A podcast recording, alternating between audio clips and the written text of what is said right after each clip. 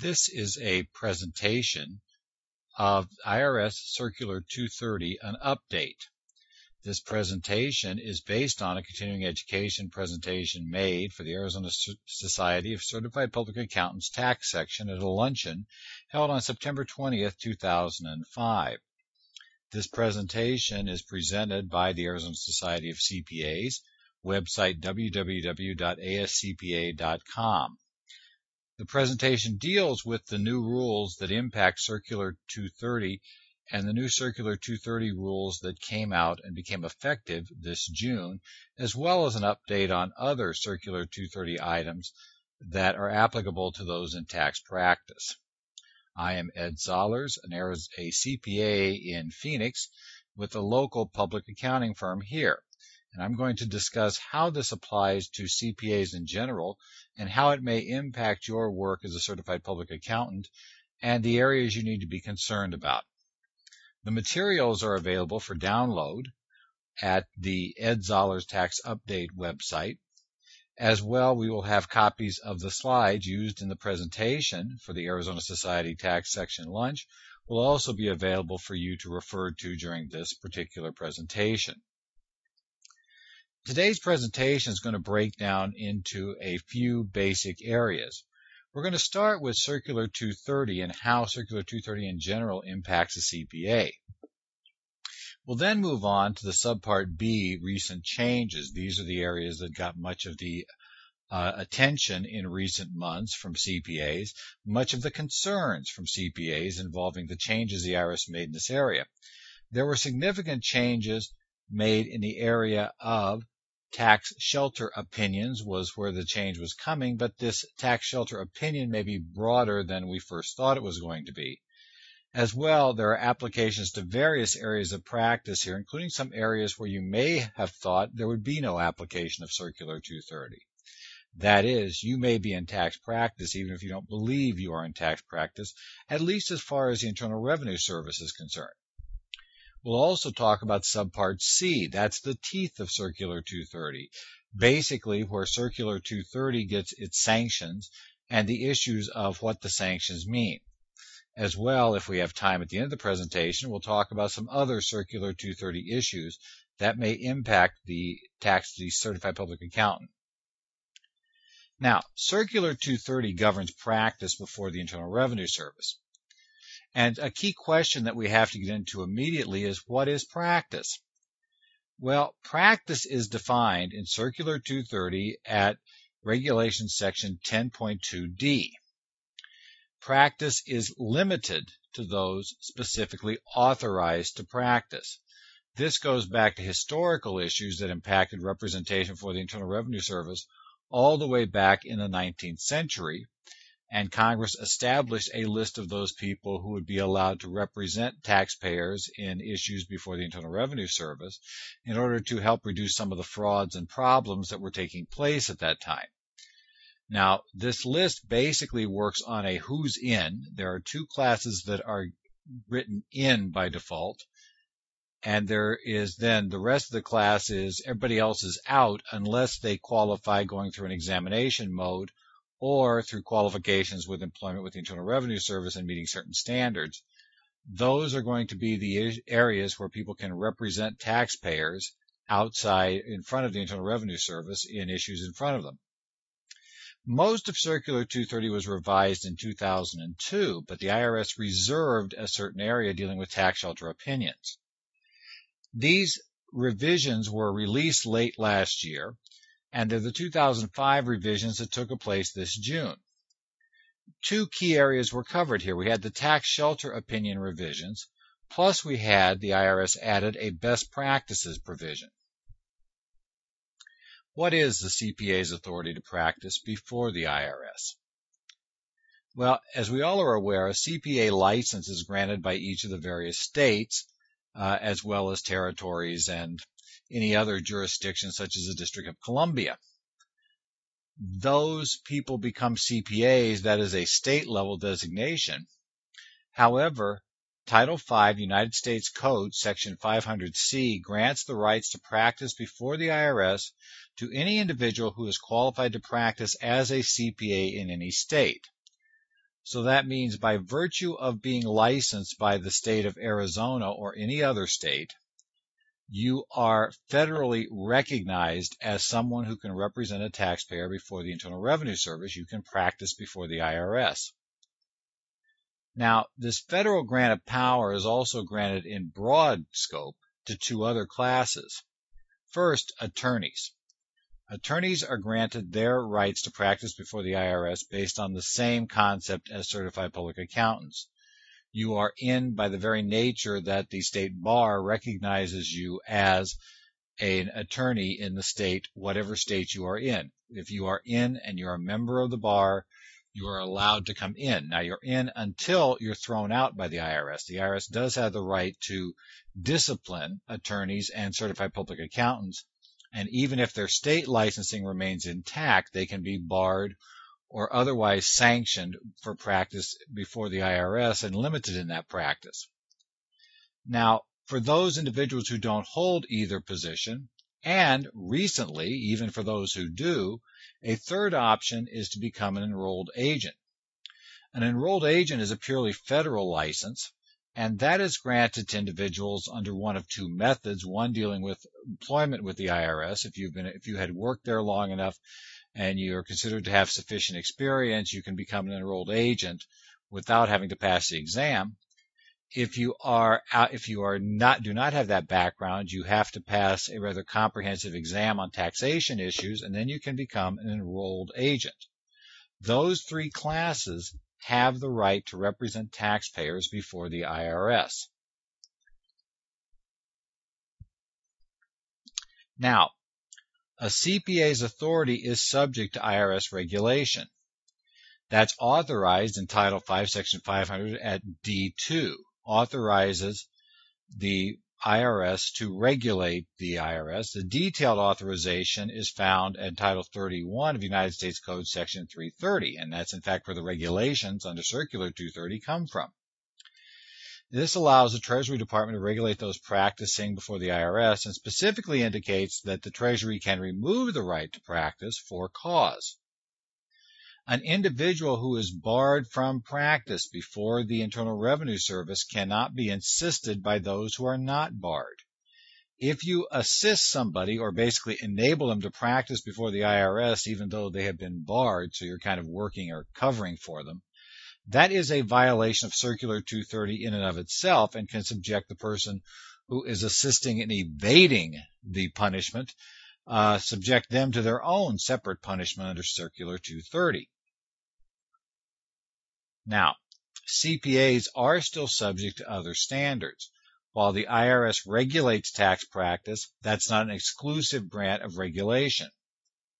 First, the Arizona State Board of Accountancy has the rules over Arizona C P As and the basic rules. Remember, if you are a C P A you're not, and you are not an enrolled agent, your authority to practice before the I R S exists only so long as the Arizona State Board of Accountancy, if that's the only state you are licensed with, says you are a certified public accountant. If they pull your right to practice in Arizona, that has the effect of instantly pulling your right to practice at the federal level. So the Arizona Board of Accountancy still retains the right to regulate your conduct.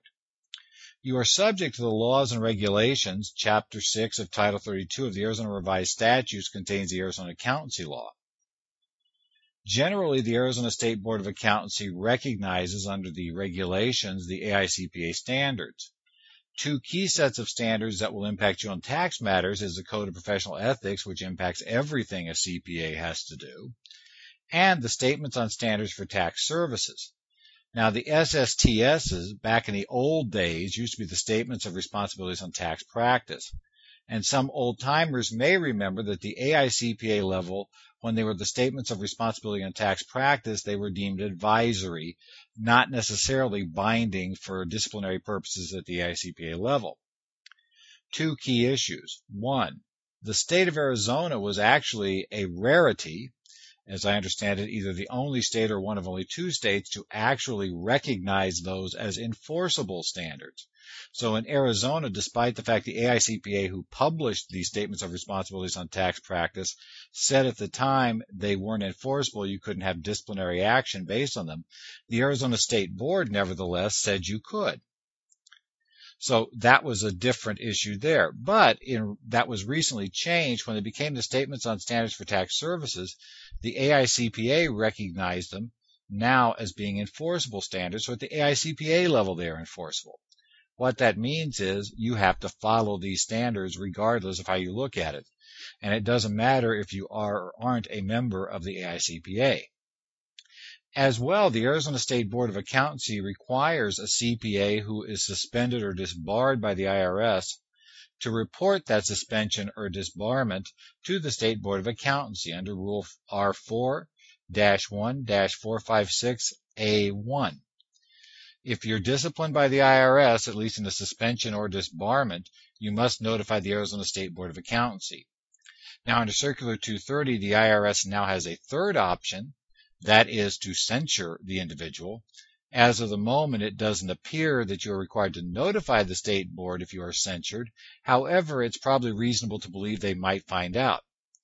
And again, the state board may become interested in the actions that caused you to be subject to federal discipline and may decide to render their own discipline in a case like that.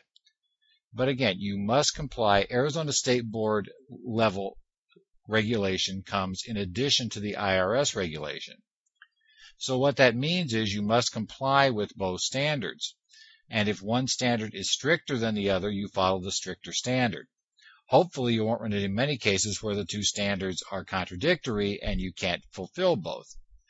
But that is always possible, and if you run to that case, the only thing I can say is that obviously if the state board pulls your license, you've lost your right to practice for the I R S. So if you have to violate one of the two, my theory would always be uh if you have to follow, I should say, one of the two, and they're contradictory, you would follow the state board rules, because if you don't follow theirs, you'll be out in both cases anyway. Now let's talk about the basic structure of Circular two thirty. Circular two thirty is divided into five subparts, and each of those subparts deal with basic, a broad area. Subpart A talks about the basic authority to practice and has a bunch of definitional provisions of what is practice, who has authority, has a lot of that area. Subpart B has the standards of conduct and performance. Subpart B is what we're going to concentrate on today, because that's a major issue we need to worry about in today's presentation, where the major changes have been made. Subpart C contains the sanctions that the I R S can apply and tells you what's sanctionable, what your issue, what your problems are, and what could happen to you if you are sanctioned. Subpart D contains the rules for disciplinary proceedings. If you're hauled before the Office of Professional Responsibility and they start a proceeding, that's where the rules will govern how that proceeding moves forward. And Subpart E has general provisions, kind of a cleanup area in Circular two thirty. In today's session, we will touch briefly on Subpart A, discussion of those areas applicable in general to C P As to define the breadth of Circular two thirty. We'll spend much more time in Subpart B, especially the areas that were affected this year by changes, that is the covered opinion area and the area of other written advice and the best practices area. Subpart C, the sanctions, we will talk about in terms of the impact. We will not really deal with subparts D and E. However, anyone in practice before the I R S who is a federally authorized tax practitioner, basically falls into one of those three categories, should have available and should have looked at Circular two thirty itself. The Circular two thirty in whole can be downloaded from the I R S website. In fact, it's fairly simple to get. You go to the I R S Forms and Publications page. Basically, go to the I R S main page, click Forms and Publications. When you go to the current year's publications, the first one listed is Circular two thirty. Download that P D F file and print it out. We have put in the materials for today's session a copy of Subpart B of Circular two thirty. So you can refer to that section. When we talk about provisions, you can refer to that section and take a look at it in there. But all of Subpart B is in today's materials. The other parts were not reproduced for space purposes. However, you should go get that document and have a copy of it available, especially if you are full-time in tax practice. And perhaps, as we'll discuss, maybe even if you aren't, because it does have application where you might presume it didn't. Let's talk about the basics here of Subpart B. Basically, it was an area of recent major changes. Had a number of recently revised areas. Section ten point three three is best practices. Section ten point three five has the covered opinion requirements. Now, that has generated much heat. Section ten point three six are the required procedures to ensure compliance. This is the firm-level requirement, which can cause an individual to be responsible for the actions of everybody under him in the firm, or everybody who he supposedly is supervising in the firm. And ten point three seven is other written advice, which is a provision that catches everything that doesn't go under ten point three five. Uh, there was also a significant two thousand two revision in Section ten point two nine on conflicts of interest. Now, Section ten point three three, the best practices section, let's talk about that one for a second. It's an aspirational standard was the term that the I R S used when they published this. And many people tuned it out as soon as they heard that. Aspirational meant that we are not going to discipline you for this. And in fact, Section ten point five two A one actually removes this provision from the enforcement rules for now. For right now, a violation of ten point three three is not something for which you can be disciplined by the I R S. However, I would warn you that it takes a very minor change to Section ten point five two A one to remove one phrase, and suddenly it's actionable. So beware. That's why I say for now it's not there. Many commentators see this as a warning to the professional community. The I R S is suggesting to C P As and attorneys, it's time to clean up your act yourselves, or we're going to do it for you. So the I R S is threatening to come down on the tax professionals who do tax practice if they believe there continues to be abuses or shortfalls in this area. So they're saying, we want to see some standards, and we'll give you a chance to come out with them, but if you don't, here's where we're going. Finally, these are important even if you don't buy into the theory that the I R S is threatening to come in and do this anyway and make it mandatory down the line, because it will become, I do believe, a standard of care in malpractice cases involving tax practitioners. If a taxpayer client is harmed and ends up with a problem and is disappointed in a result, and that happens from time to time, taxpayers generally get upset when they owe tax. They may get very upset if they owe tax and they weren't expecting to owe tax, and get extremely upset if they believe that a practitioner failed to inform them they were going to owe this tax. They may turn around and look at the best practices provision and use that as the basis for filing a claim against the practitioner by claiming that the industry standards, as outlined in Section ten point three three, required them to do X. They didn't do X. That is, by definition, substandard work. They were damaged by the substandard work. Therefore, they should be made whole. So you need to be aware of these provisions, even if you don't need to worry about the Office of Professional Responsibility coming down next month and basically disciplining you for failing to follow these procedures. You may find that there are other individuals, such as malpractice attorneys, who will be perfectly willing to discipline you for failing to follow these provisions. So let's be aware. Now, best practices are defined in ten point three three as compliance with all other parts of Circular two thirty and meeting four performance standards. The first standard is that you must communicate clearly with the client regarding the terms of the engagement. To fulfill this responsibility, you must determine the client's expected purpose in obtaining the device and how it will be used. Why did the client ask for this advice? Do you understand what's going on and why the client's concerned? Secondly, You must establish a clear understanding with the client regarding this service of advice. Now, how do you prove you established that clear understanding? Well, if you're in court and the client says he thought you were going to do X and you didn't, the only way you're going to be able to show that you never agreed to do X, most likely, is to have a written engagement letter that made it clear you wouldn't do X.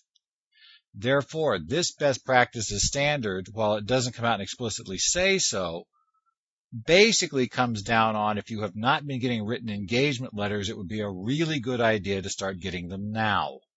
Because best practices suggest that without a written engagement letter, you may have a very, very difficult time defending yourself against a charge in a malpractice case, because the best practice says you should have established a clear understanding. So if there's a misunderstanding, it's your fault, because as a professional, you are required to make sure there was a clear understanding. The second standard under the best practices. There are methods established for evaluation of facts and the law. Now, this is an interesting standard because you're going to see much of this duplicated in the covered opinion standards. So what we're seeing here is the covered opinion standards will apply to hopefully a subset.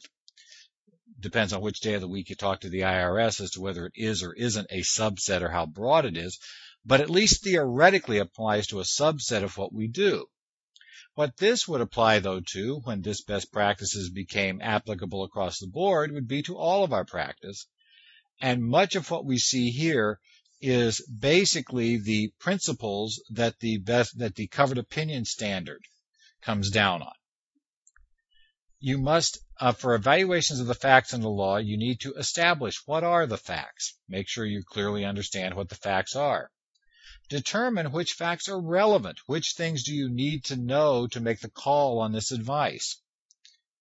You must evaluate the reasonableness of any assumptions or representations. You can't just You've got to at least look. You've got to have your eyes open for the idea that maybe these things aren't reasonable. No matter, you know, the client tells you something that you really believe is false, or that you happen to have a very difficult time understanding how it could be true, uh, maybe you need to evaluate that much more critically than just accepting what the client tells you for purposes of giving this advice. You must relate the law to the facts, including judicial doctrines that might be applicable to your case. For instance, things like a business purpose requirement, a step transaction situation.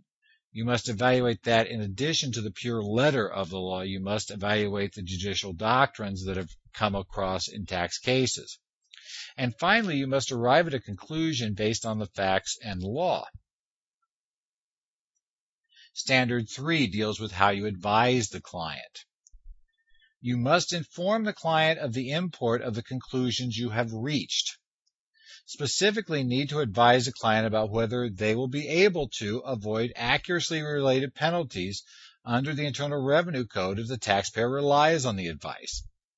Now, this is a theme we're going to revisit, but note this is a general rule, not something that only applied to covered opinions.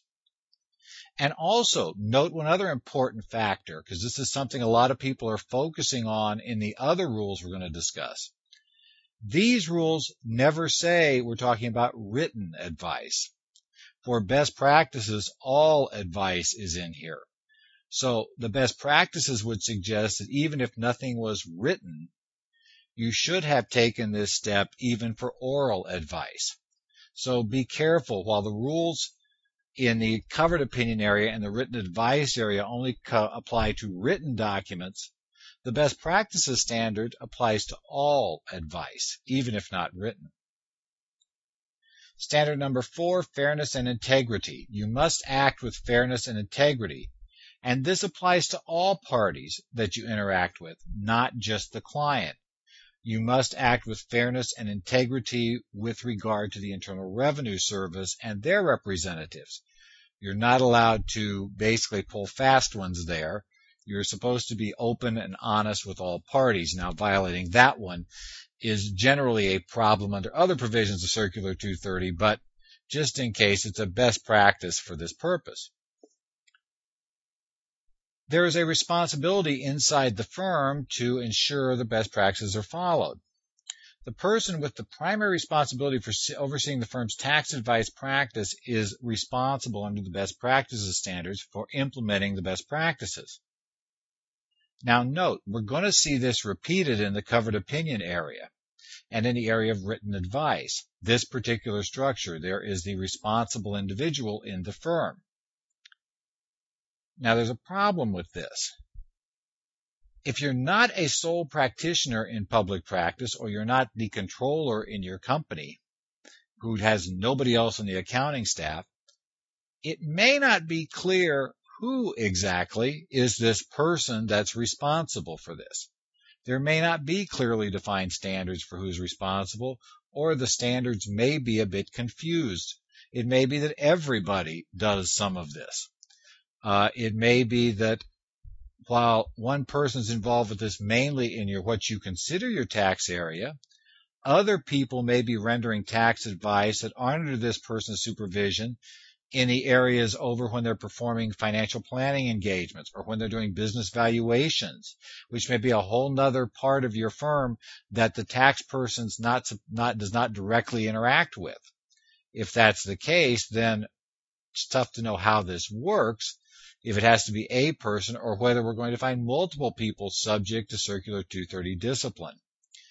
But essentially, if you are supervising tax opinions of any sort, and we'll find that tax written advice is very broad, you could come under this rule either here, which right now is non-enforceable, or more troublesome, when we get to the written advice and covered opinions, you may be under it there, and that's a much more serious problem.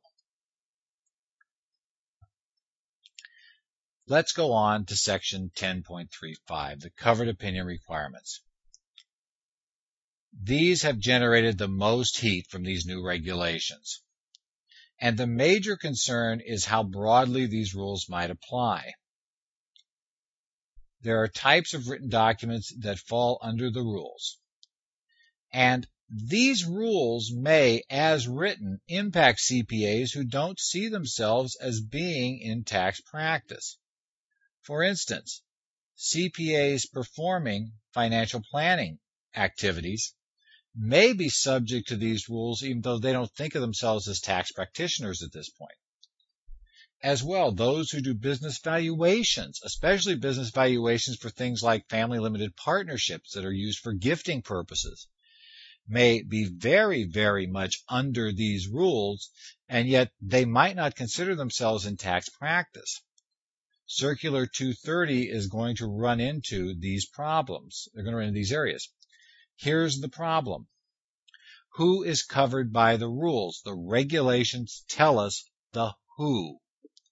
And the who is a practitioner, key phrase, who provides a covered opinion, also defined place, phrase, shall comply with these standards. So if you are a practitioner, then you've got to worry about what's a covered opinion. Well, practitioner doesn't just mean a person who calls themselves in tax practice, or a person who says I issue tax opinions, or a person who says I do tax work in my firm, I'm in the tax portion of my firm. Rather, it's defined under federal law who is a practitioner. In the circular, it tells us a practitioner is an individual described in Section ten point two E of Circular two thirty. Now, you bounce there, and it bounces you, like many things in federal law and regulations, you end up bouncing another place. You go there, you're referred to Section ten point three, A, B, C, or D. Now, ten point three B is the key. ten point three B tells us a practitioner is any C P A not currently under suspension or disbarment by the I R S. Well, here's your problem. You're in. If you are a licensed C P A, you look down, your certificate says you are a C P A, you're authorized to practice in the state. In Arizona, if you are a C P A, you're authorized to practice, basically. You know, Arizona doesn't maintain a dual licensing concept. We maintain a single licensing concept. Uh, and most states now are single licensing, so most time if you are a C P A, you're in, uh, unless the I R S has thrown you out. So unless you were thrown out by the I R S, you're under disbarment or suspension, and you probably would remember if that happened. Uh, you're in, and you are a practitioner. So the question becomes not Whether you're a practitioner, whether you're a practitioner, you are, the question now becomes, are you issuing something that could be called a covered opinion? That's a different problem. Now, some people go and try to say, well, no, no, no, no, no. Circular two thirty governs practice before the I R S, and practice before the I R S means representing people in audits, and I don't do that. Well, that's fine, but that's not really what the definition says. It implies it in some places, but then it also comes back and makes it very clear it applies to others. I think it's also clear that the ten point three five regulations are aimed at cases and situations that took place, take place well before an examination and well before anybody's going before the I R S. And the individuals they were aiming at in these cases are individuals who most likely never represented the taxpayers in question in an exam situation. Rather, they were people turning out opinions that were relied upon by taxpayers to file returns in marketed opinion situations. In those marketed situations, it is highly unlikely that that particular person who wrote the opinion ever went in, and, or at least for sure did not go in and represent every one of these taxpayers, and for certain didn't represent them before the opinion was written. So by the time they would have represented them, even if they did, it would have been well after the opinion that is now going to be covered by these rules would have been written. So I believe it is uh, wishful thinking to believe that you somehow can escape this because I don't do audits or I don't prepare tax returns. That won't get you out of these rules. So we're all C P As. The only out is that what we're doing is not a covered opinion. Now, first rule, what's a covered opinion? Now we get to that definition. All written advice potentially is in. Note, the regulation tells us that written advice includes electronic communications. That means letters, faxes, emails, instant messages. All are written communications, and as written communications, they may be covered opinions. Be careful. That informal email you're shipping off may have subjected you to problems under Circular two thirty because you dealt with a matter that should have been a covered opinion. You failed to comply with all the standards. Everything that is written could be a covered opinion.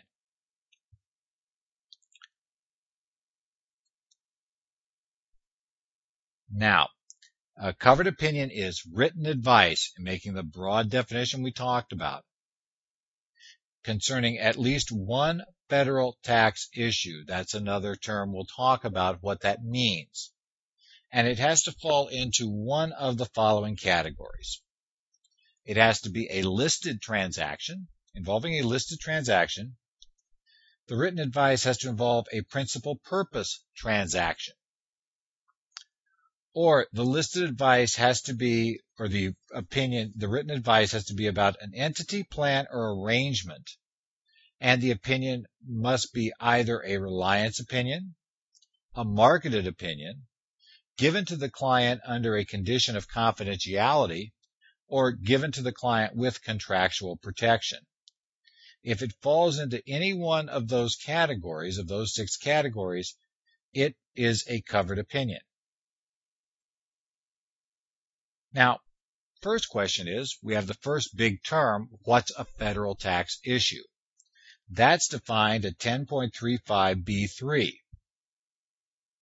A federal tax issue is an item that concerns the federal tax treatment of an item of income, an amount of gain or loss, a deduction, a credit, the existence of or absence of a taxable transfer, or the value of property for federal tax purposes.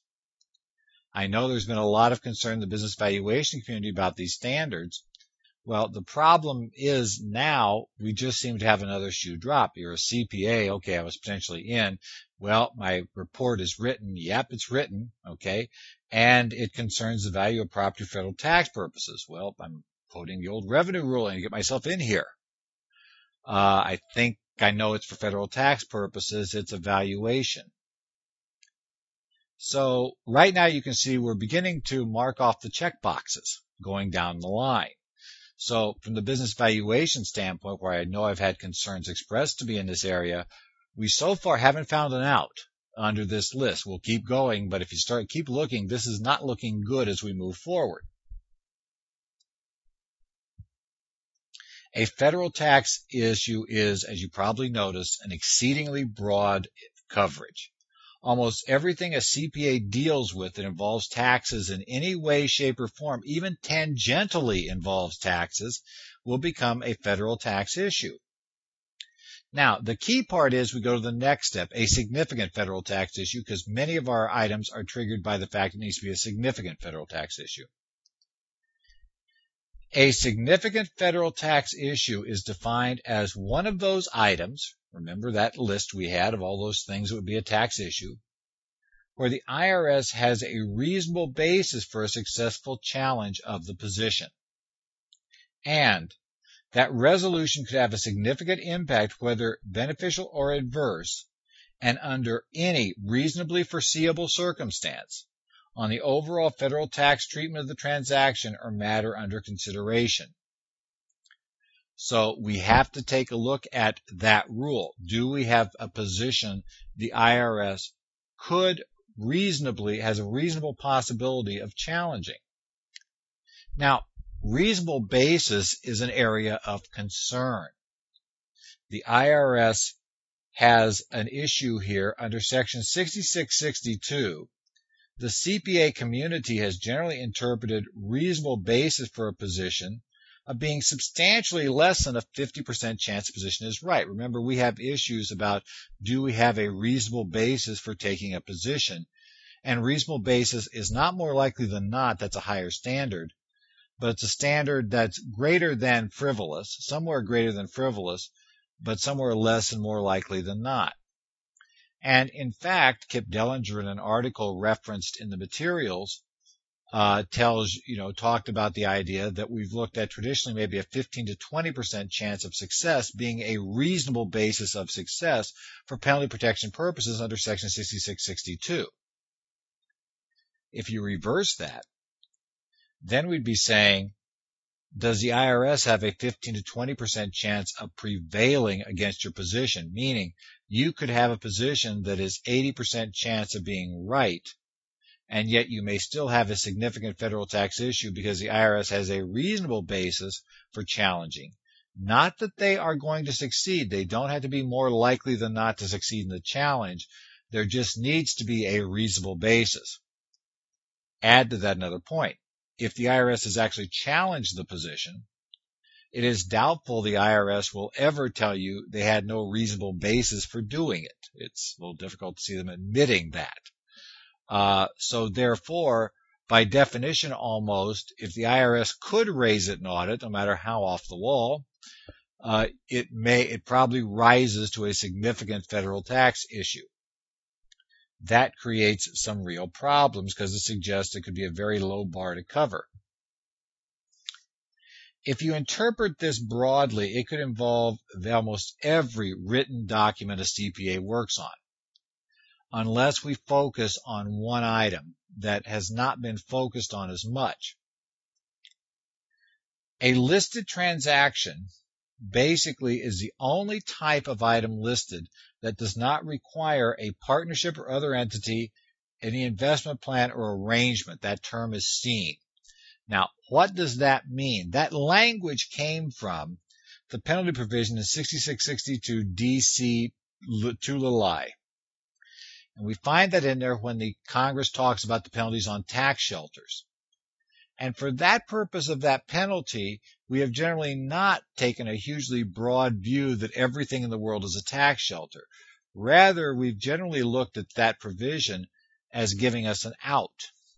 That in fact, unless you had a proposed transaction, basically a scheme, a setup, whatever you want to call it, but something being marketed as proposed to go forward and being kind of sold, we never interpreted that as a tax shelter under sixty-six sixty-two. But under Circular two thirty, many now in the analyses we are seeing are giving these much broader meaning. the question becomes, were we wrong all those years in sixty-six, sixty-two, and everything should have been a tax shelter, and there was no way to get out of penalties because everything was a tax shelter, and you had to meet a much higher standard to avoid the penalties? Or, in fact, are, is the meaning the same? Is that old meaning still correct? And, in fact, these rules would not apply to anything that would not meet that tax shelter definition. At least the covered opinion rule would not, would not apply. Tough to know. Kip Dellinger makes a pretty good argument for it in the article referenced. I will note that I believe this is probably a reasonable way to look at it, but I will also note that there's a lot of controversy in the area, and clearly it's not a position that is anywhere near unanimous that this applies to only a limited subset that would require that type of de- transaction or marketed transaction style or approach to trip the covered opinion rules. At least that certainly is not what most practitioners seem to be interpreting at this point. But we will move on. You need to make your own call in that area. Let's go into those specific types of things that have to be covered, that have to have covered opinions. First, let's deal with the listed transaction. Now, a listed transaction is defined at Regulation one point six zero one one dash four B, and the I R S regularly publishes a list of these. That's why they're listed. You will find them on the I R S website. They're not the easiest to find, but if you do a search in the search box for listed transactions, you'll eventually stumble across the I R S webpage that has the list, which is subject to update at any time, can be changed all the time. A key problem, though, is not just that list of transactions, which is in and of itself long, but the problem is that any transaction that is, quote, substantially similar, unquote, is also a listed transaction.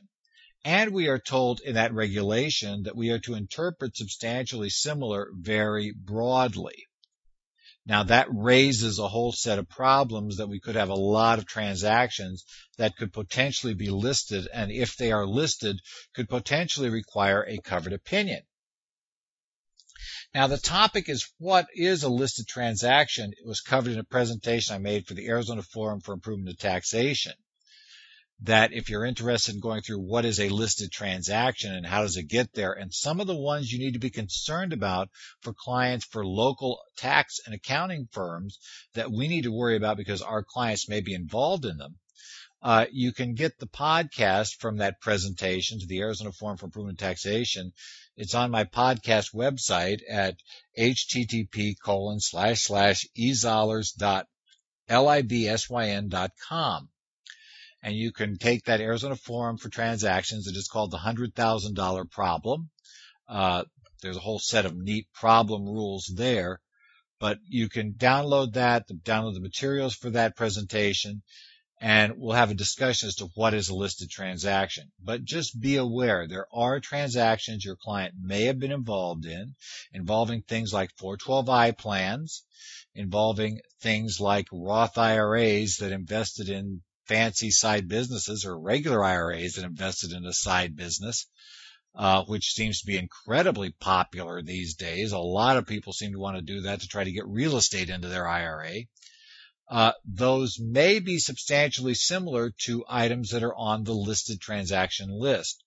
So you probably need to watch. If you have a listed transaction, uh, you have another problem here. Note, many of you have probably heard, and we're going to discuss the opt-out language. Opt-out does not work for a listed transaction. The opt-out language, the disclaimer you're seeing all over the place, is utterly useless if it's a listed transaction. You cannot opt out when providing advice on a listed transaction. The only way to avoid a covered opinion under a listed transaction is going to be under the just say no rule that we're going to cover later. And what just say no is very strict. You can give no assurance of any sort at any level, not just more likely than not, any level about these items. Or if you do, then you have a covered opinion. So realize that The just say no rule is very strict and difficult. If you have a listed transaction, it's going to be much more difficult to avoid having to give a covered opinion if you give written advice on that transaction, short of telling the client don't do it. The second big class and nasty class is the principal purpose transaction. Again, like the listed transactions, opt-out does not work. You cannot opt out of a covered opinion on a list on a principal purpose transaction. Now, a principal purpose transaction is a transaction whose principal purpose is the avoidance or evasion of any federal tax, not just income tax, any federal tax, like estate and gift, for instance. Avoidance is a very broad category. It covers all levels of tax. It was not accidental that the wording was avoidance or evasion. They were making clear that it may not have to be something that turns out to be quote-unquote illegal or smells funny. Any transaction whose principal purpose is to reduce federal tax, even if it ultimately is good and fine, it's still a principal purpose transaction. This leads us to a serious problem given the I R S's aggressive stance on family limited partnerships. While we don't have anything that tells us this for sure, it seems highly likely to me that the I R S would take the position that a family limited partnership is a principal purpose transaction. That is, the entity was formed for the principal purpose of reducing federal transfer taxes. As such, the I R S would take the position, any a document that addresses a significant federal tax issue related to the family limited partnership transaction is a covered opinion. As such, remember, a federal tax issue included a valuation. Remember, it's significant if the I R S has a reasonable basis for challenge. Now, we're all pretty much aware, and those in business valuation area are aware, that a business valuation is almost always not a single point exact item. We know it's a range. We know there can be reasonable disagreements on the amount that gets picked and put in. We have to pick an amount to report on a gift tax return. We have to pick an amount to put on the estate tax return. However, that means the I R S would always have at least a twenty percent chance, most likely, of changing that number significantly. Even if they wouldn't prevail, they still probably have a significant chance of getting a change. As such, we may have real problems here in the valuation arena because we just seem to have completed the, the list we needed to get this thing in. It appears we have written advice by a C P A involving a, a principal purpose transaction that we're all blocked from the opt-out rules on. So we're down to basically having to do a covered opinion in addition to all the verbiage that's going to be needed for a valuation report. And that includes the new valuation proposed standards that we have that may become final.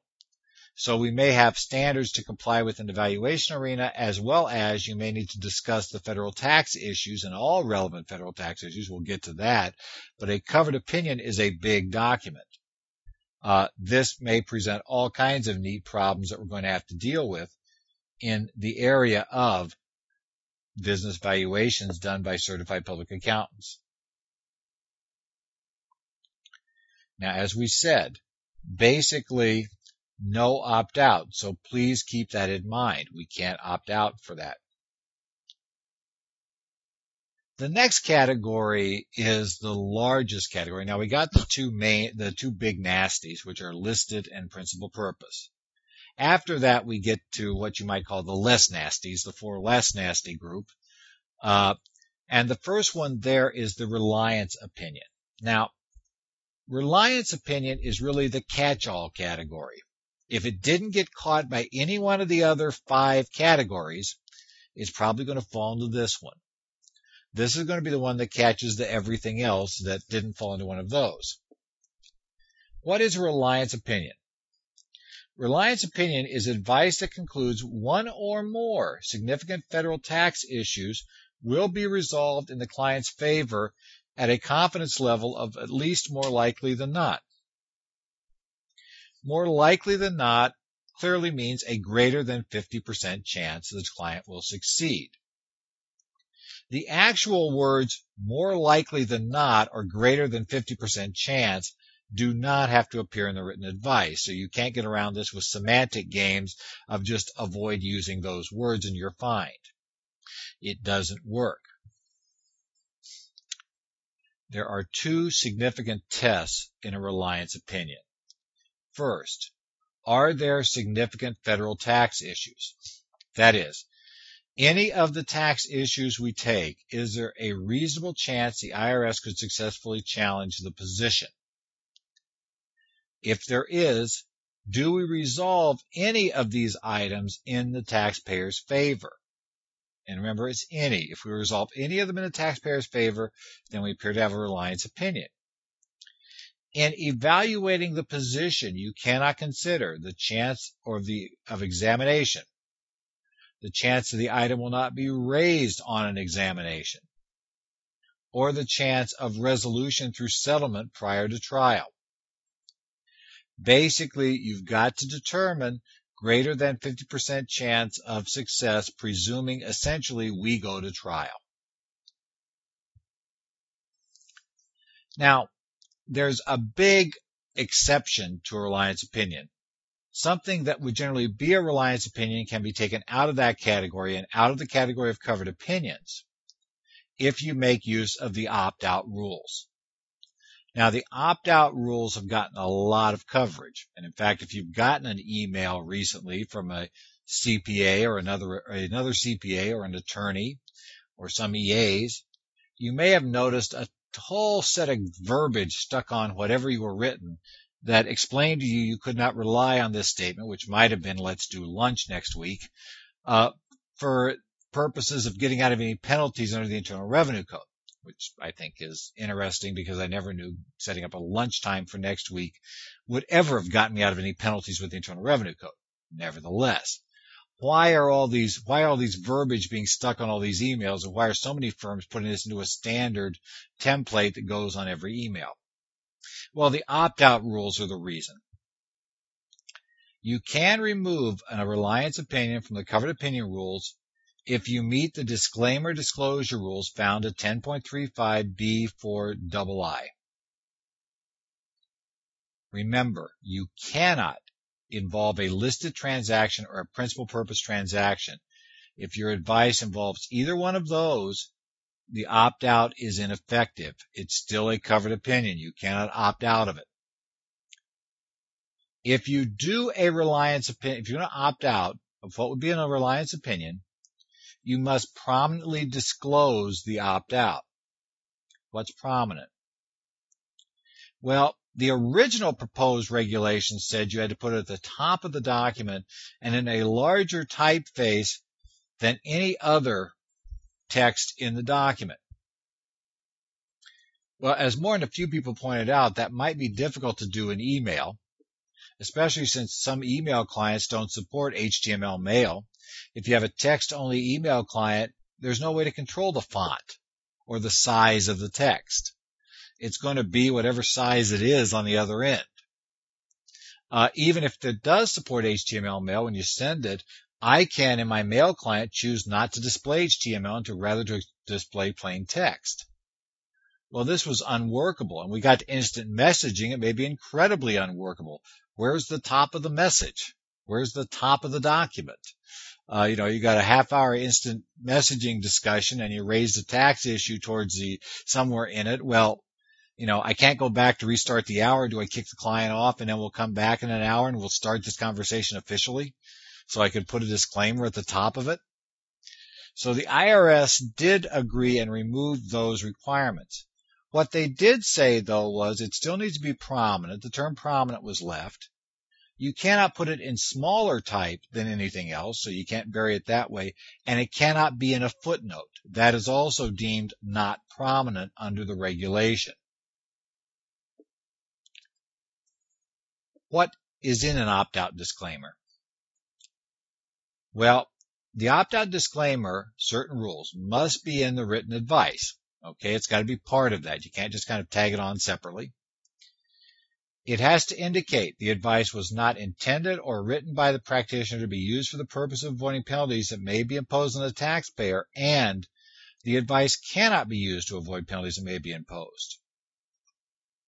Let's think about what the purpose of this was. The purpose of this provision is to remove from the client the defense of reliance on a professional. Traditionally, taxpayers can quite often have been able to escape penalties by claiming they reasonably relied on a tax professional to advise them on the issues of what their responsibilities were under taxes, and they had given the professional all of the relevant information, and the professional then gave them an opinion, and they relied on that opinion, and that was deemed reasonable cause. What the I R S is saying is an opinion is going to have to meet the covered opinion requirements, or it will not be deemed to be reasonable cause. So they're going to take it out of there.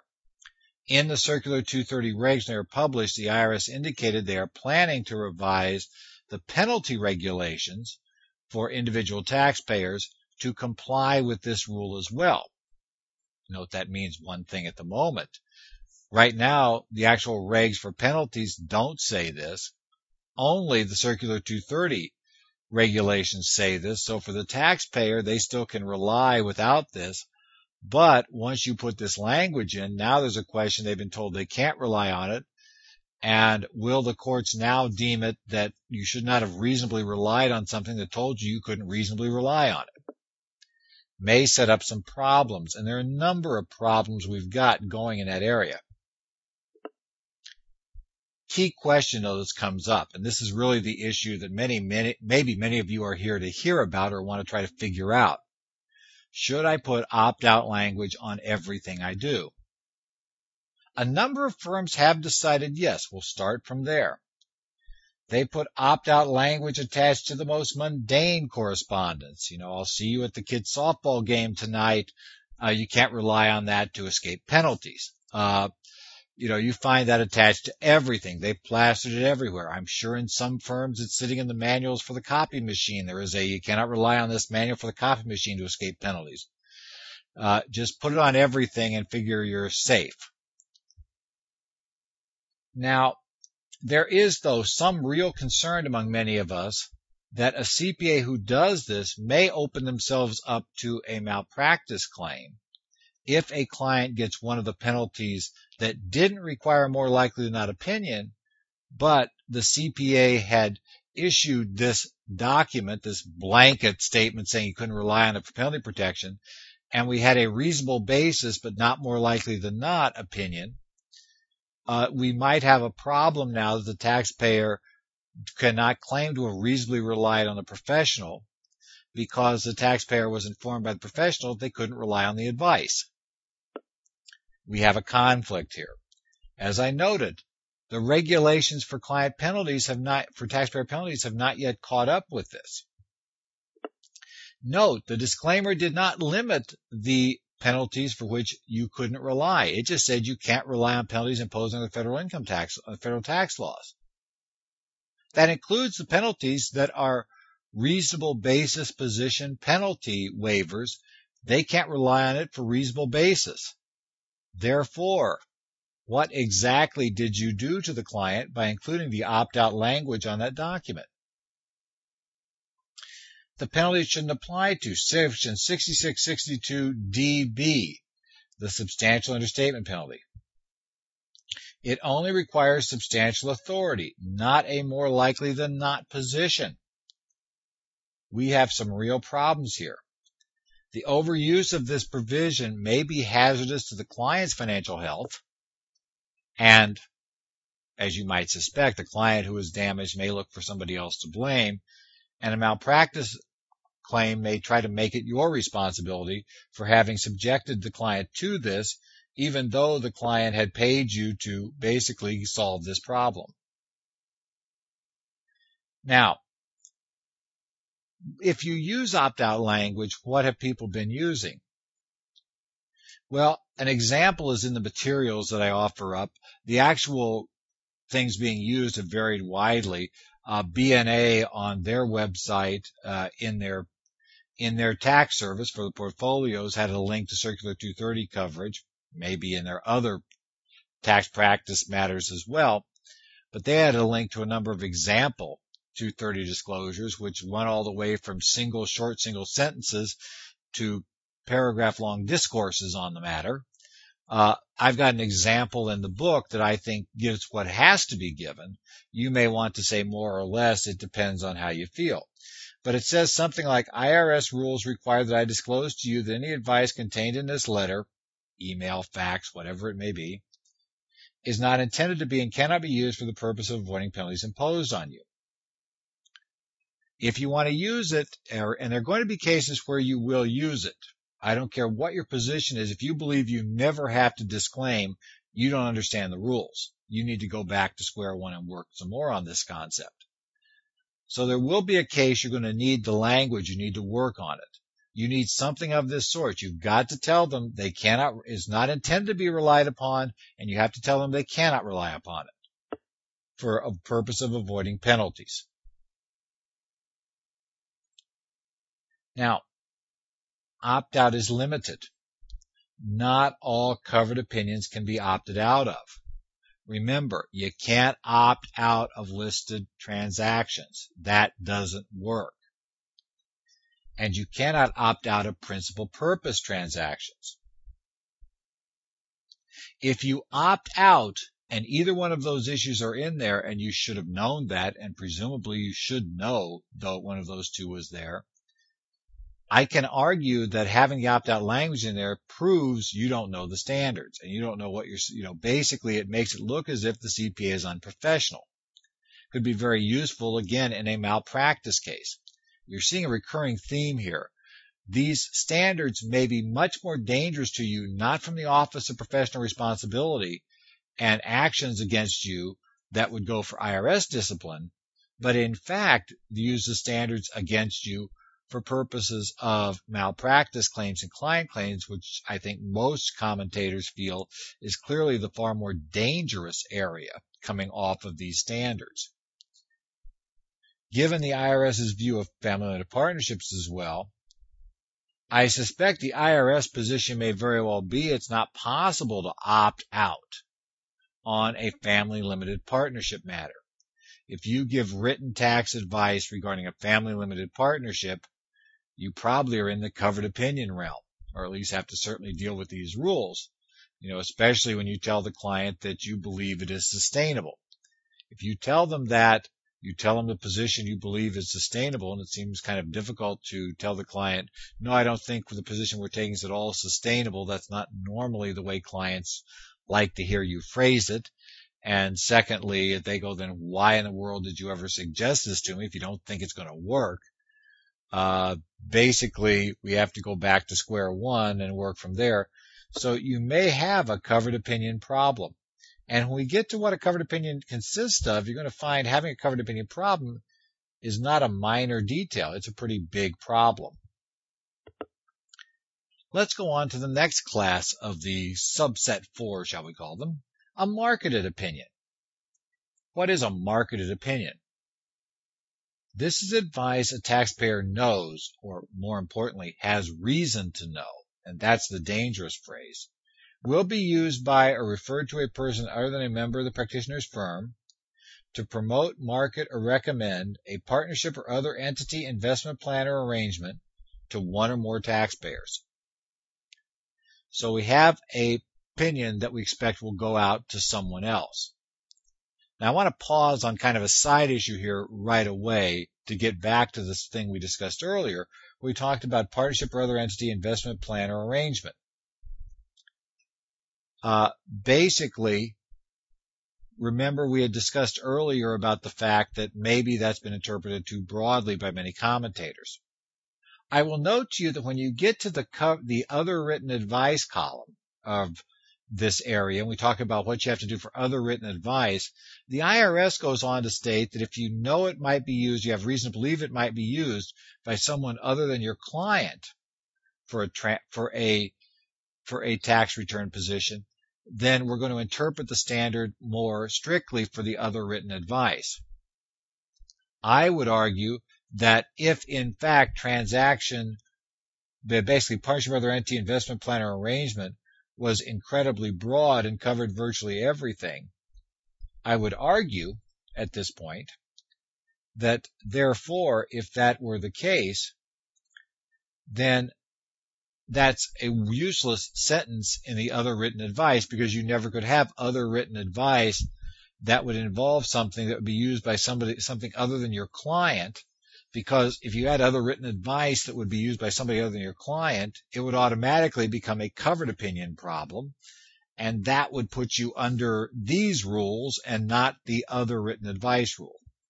So that's just a little aside for internal consistency point, but again, other people will disagree with the way you'd read that or disagree there's a significance there. Just fair warning. We have a position. Now, if your written advice is used in the fashion described just before this, where we talked about you knew it's going to be used by an outsider for this transaction or plan, you may have a problem. Let's consider some examples that are in the material. You have a real estate agent as a client. The real estate agent also owns a number of rental properties. The real estate agent comes to you and says, I'm thinking about doing a ten thirty-one exchange on this property I've held for years, and I want to take this commercial office building and I want to exchange it for another one. And you say, okay, fine, here's what we need to do, and here's how, you know, how does that work? And so you describe the basics of a ten thirty-one exchange, whatever details would be for this particular transaction. Now, your real estate client is impressed by that document. In fact, so impressed that they take it, make a copy of it, and start handing it out to their clients who are considering doing or selling at a big gain, and saying, oh, well, you can solve that. There's this ten thirty-one exchange thing my accountant told me about. Here, here's a copy of what he gave me. Do you have a marketed opinion? Was it reasonable to have assumed that that might be used for that purpose? Should you, should you have known it would be used in that manner? Another example, online message boards. As you're aware, here in the Arizona Society, most likely you should be aware, as a listserv where we discuss tax matters among C P As. A question was brought up a few months ago. If someone answers a question on that board, and another participant takes that written document, again, that's written advice under these rules, and then goes out and hands that to his client. And by the way, that's not a far-fetched example. Unfortunately, we do know of cases of things like that happening on online boards. I don't know of it happening on the Arizona board. I do know of it happening on the California Society board. Uh, basically, as an aside, that's not a good thing to do if you're a reader of the board, is to hand out somebody else's advice to your client. First thing is, it's kind of dumb from a marketing standpoint, because it's clear, you know, why should I be paying you when this guy clearly knows what he's doing and you don't? But number two, it's just not good from a professional responsibility and a professional courtesy standpoint to be giving out that advice to somebody who the C P A was never aware was going to be seeing it. But that is an aside. If that happens, did we have a marketed opinion? Now, I would take the position no, and I've argued that position, but there are those who take the position yes. My concern, though, to those who take the position yes, then let's go on to the next thing. What if you wrote a magazine article for the Tax Adviser, the Journal of Accountancy, or A I C P A? And that tax article discussed a transaction, and another person, now C P A, goes, copies that, and hands that to a client, which is probably more likely and happens more often than we might than we might think, where somebody just goes and says, yeah, this is great. Yeah, not only that, here it was, the Arizona Society of C P As, or the A I C P A, or Thompson Publishing and Practical Tax Strategies published this article, and it tells you all about it. Is that article now marketed tax advice? You write a column for the local paper. You put that column describes a transaction.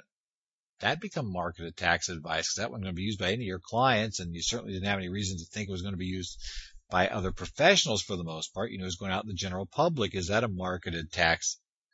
Is that now a marketed opinion? By the way, I don't believe those are, but we still have the issue. It's written advice.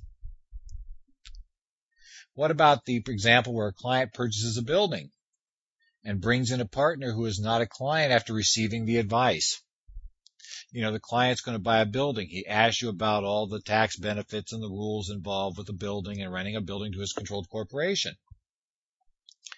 And you give him this document. And then he decides to let his friend Joe buy into it with him. So Joe's going to come in, or his employee Joe is going to come in with him to buy this, because you didn't know this, but he's now thinking he wants to take Joe on as a partner.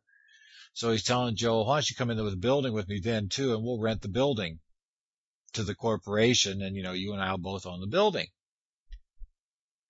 Was that a marketed opinion?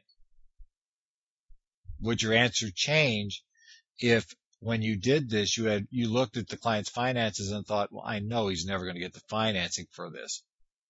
Should you have reasonably expected he might have brought in somebody with money to help finance the transaction? And if you had, and if that was foreseeable, even if you weren't, didn't know about it, should you have been able to reasonably foresee that? And as such, should you have known that would be a marketed transaction?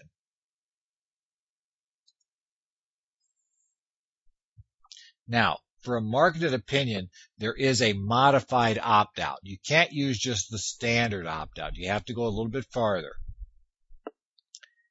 The modified opt-out is found at ten point three five B five two I. What you have is essentially the standard reliance opinion opt-out language plus a disclosure the advice was written to support the promotion or marketing of a transaction or matter, and the taxpayer should seek independent advice based on the taxpayer's particular situation from an independent tax advisor. If that is in the document, it's not a marketed opinion, and it does not have to meet the covered opinion standards. The real problem is the second issue.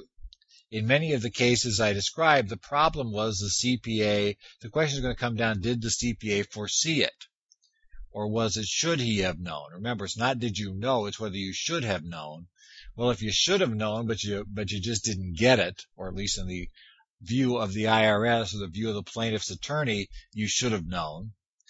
Uh, you know, you probably aren't going to have even thought of throwing this particular language saying it was intended to be marketed. In fact, had you even had a clue the client was intending to use this to entice somebody else into a transaction, you never would have given the opinion.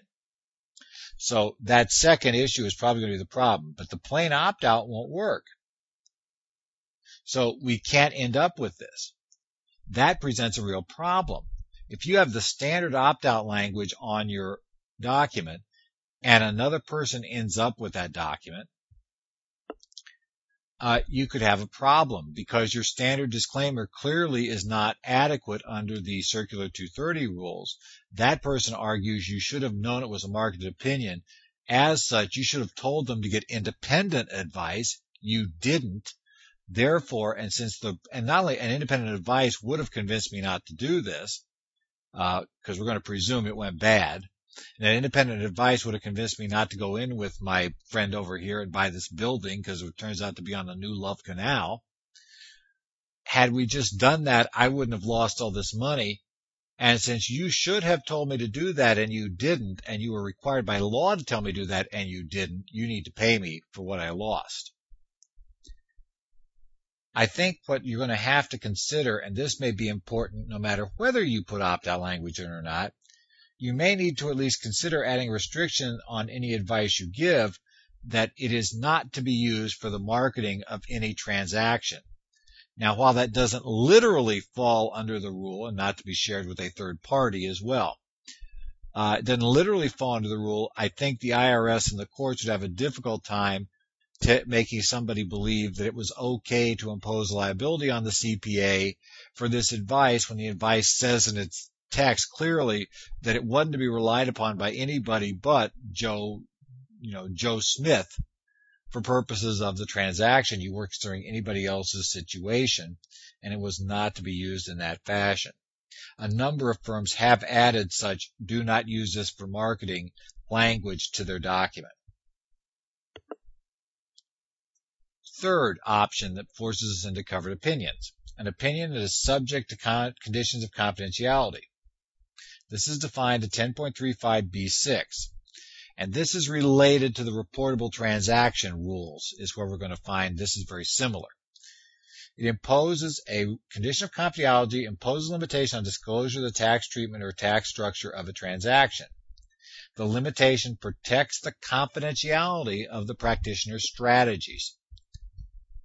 It does not matter if, in fact, that restriction would not be deemed to be legally binding. If you said and told the person they cannot disclose it, they are put on a condition of that, even if that condition's invalid under the law, it doesn't matter. They still now have a condition of confidentiality, and you have to issue the covered opinion. A claim that a transaction is proprietary or exclusive, though, is not by itself a condition of confidentiality. I can say I'm the only person doing this transaction. I can say we're the only place that you're going to find out you're not going to be able to do this, or the structures these for you. I can make that claim as long as I don't prohibit the client from informing the rest of the world about what I'm doing, or, you know, and, and disclosing the nature of the tax transaction. Uh, Basically, I don't have a problem. I don't have a listed a condition of confidentiality transaction. Might be there under some other rule, but not under that one. So that's a case where we see the condition of confidentiality. It is very similar but not identical to the definition found in Regulation one point six zero one one dash four for the reportable transaction condition of confidentiality. There are some minor differences in what each of them says, but it's very, very similar. And so we're looking at very similar rules. Uh, the reportable transactions discourage this type of transaction already. This is another discouragement. My own gut reaction is we're going to see a lot fewer of these now, except among people that just haven't got on yet or don't know what they're doing. So probably if you see one of these anymore, it's an immediate flag that you really have somebody who's not keeping up, and that may be extraordinarily dangerous in a very aggressive tax position. Let's see, not keeping up with the law and doing aggressive tax work, that's uh, that that's a recipe for disaster for a client. Contractual protection. That's the next category where we come into a covered, where we come into covered opinions. That's defined at ten point three five B seven. If you provide contractual protection, you have a covered opinion. Contractual protection is a right to full or partial refund of fees paid if the tax consequences are not sustained, or the fees are contingent upon realization of tax benefits from the transaction. You need to be careful. You can trigger this one by accident if you're not aware it's there. If you, the way it reads, if you offer the client any sort of refund or reduction, if this transaction is not sustained, if this transaction does not take place, you know, if this is not sustained, then I'll go ahead and I'll back off that because I am so sure it's correct, you know, I'm sure it's correct, and if it's not sustained, we'll come off of it. If that condition is out there, then any written advice must be a covered opinion and meet the covered opinion standards. The I R S concern was that many of these marketed tax shelters were being pushed as no-risk provisions because, you know, we'll do this and you have no real risk because if anything goes wrong, we'll basically, you know, make you whole again. We'll protect you. So you have contractual protection on the transaction. And the I R S was concerned that that basically encouraged taxpayers to take extraordinarily aggressive positions because as far as they were concerned, there was no risk to the position. Because even if it didn't work, that didn't matter because they were going to be made whole by the promoter, uh, made whole under this opinion. Uh, if there's a made whole provision, then you have a covered opinion and you must give the covered opinion. Now, the next thing is a set of advice that was excluded. There is excluded advice, uh, excluded communications, that is, that are not going to be considered covered opinions under these rules. Uh, these were issued primarily in response to comments on the original draft of these changes to Circular two thirty, and a number of commentators were concerned about some very specific issues that uh, they they felt would fall under these rules that clearly were not meant to be covered or shouldn't be covered under these rules. That would be kind of absurd to put under the rules. Uh, basically, they fall into one of these categories. The first one is preliminary advice. And that one is just, you know, it's getting a little ridiculous if every time I wrote the client a letter in the back and forth on this, when we were trying to straighten out what was going to go on with this transaction, I was just trying to get information. Anytime I gave any commentary of any sort about where we stood, I'd have to do a, you know, covered opinion. So the I R S agreed that preliminary advice, where you're going back and forth with the client saying, well, I need to know this because this has an impact. If this happens, then it would change it and the following things would happen. And it's not going to work if this, you know, if this isn't, if this is the case or if that's the case, so, you know, give me a, something in line, give me some of the facts so I know what's happening. Um, you know, th- this is why I need to know this because this is very important to resolve this matter. If you have preliminary advice, which is being given in contemplation of giving the full-blown covered opinion at a later date, then it's not a covered opinion, and you can exclude that communication from the covered opinion rules. That helps some, but again, it's just more of a case of we don't have to keep issuing. We don't. We can issue one covered opinion, not twelve, on this transaction. There are specific items of advice that were excluded: qualifications of a plan, a state or local bond opinion, or a document included in an S E C document filing. These are all excluded from the definition of a covered comp or of covered opinion. Now, note there are a couple of issues here to watch. Qualifications of a qualified plan. Note it is limited to qualification matters. If you give advice any other way regarding the plan, that does not necessarily impact qualification, but maybe impacts funding, amount of funding, uh, those are still going to be covered opinions potentially. They're not excluded. This is merely the issue as to whether the plan itself is qualified, because that's a rather normal transaction. And obviously, generally, we're going to go for a determination letter from the I R S. So the I R S is not terribly concerned if you tell somebody this plan is qualified when you know we're going for a determination letter. They'll tell us the plan is qualified or not. At least the I R S will rule on the basic qualification. State or local bond opinions are covered by other rules that are currently being finalized, but that's going to be just a whole other set. That's why they were excluded from these rules. Or if it's a document including an S E C document filing, then it's excluded from the covered opinion rules. Also excluded, post-transaction advice. Now, that has to meet certain criteria to be excluded. It has to be solely for the use of a particular taxpayer.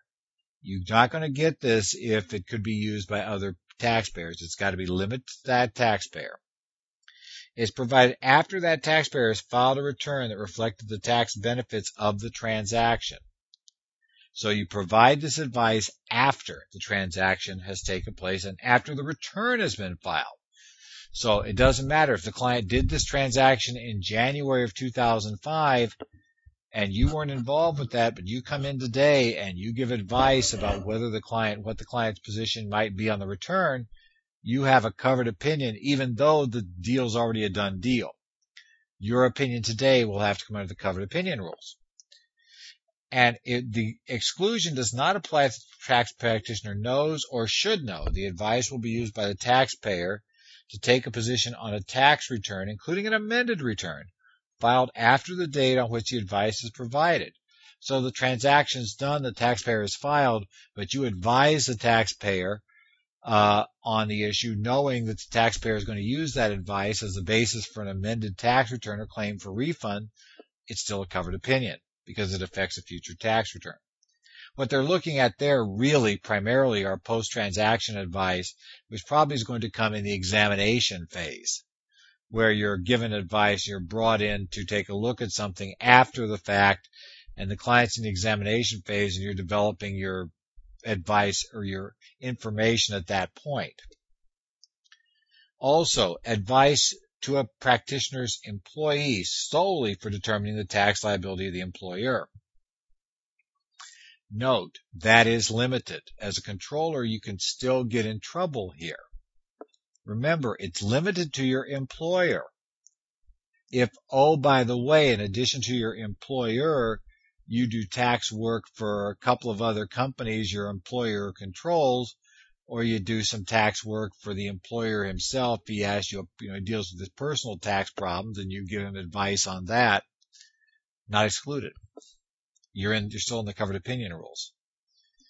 You know, it's not clear how strictly we determine employer there, but it may arguably be that if your employer owns subsidiaries and you come up in the tax position involves subsidiaries taxes, or let's say a non-consolidated subsidiary especially, that now clearly it's their taxes separately, uh, you may have a covered opinion problem when you give that advice, even if you're giving it to yourself effectively, because you're the person who's going to handle the return.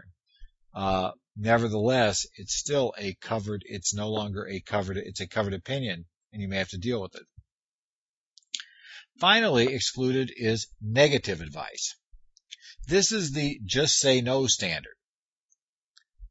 Advice that does not resolve any federal tax issue in favor of the taxpayer and does not provide a conclusion favorable to the taxpayer at any confident level, including that the proposition is just simply not frivolous on any federal tax issue.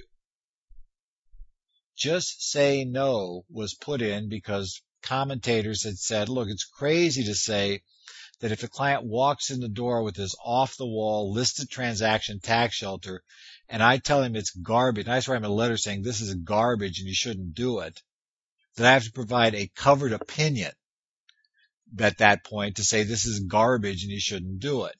And the I R S agreed. If you tell him this is garbage and you shouldn't do it, it's not going to work, uh, don't touch it, then you're not covered opinion.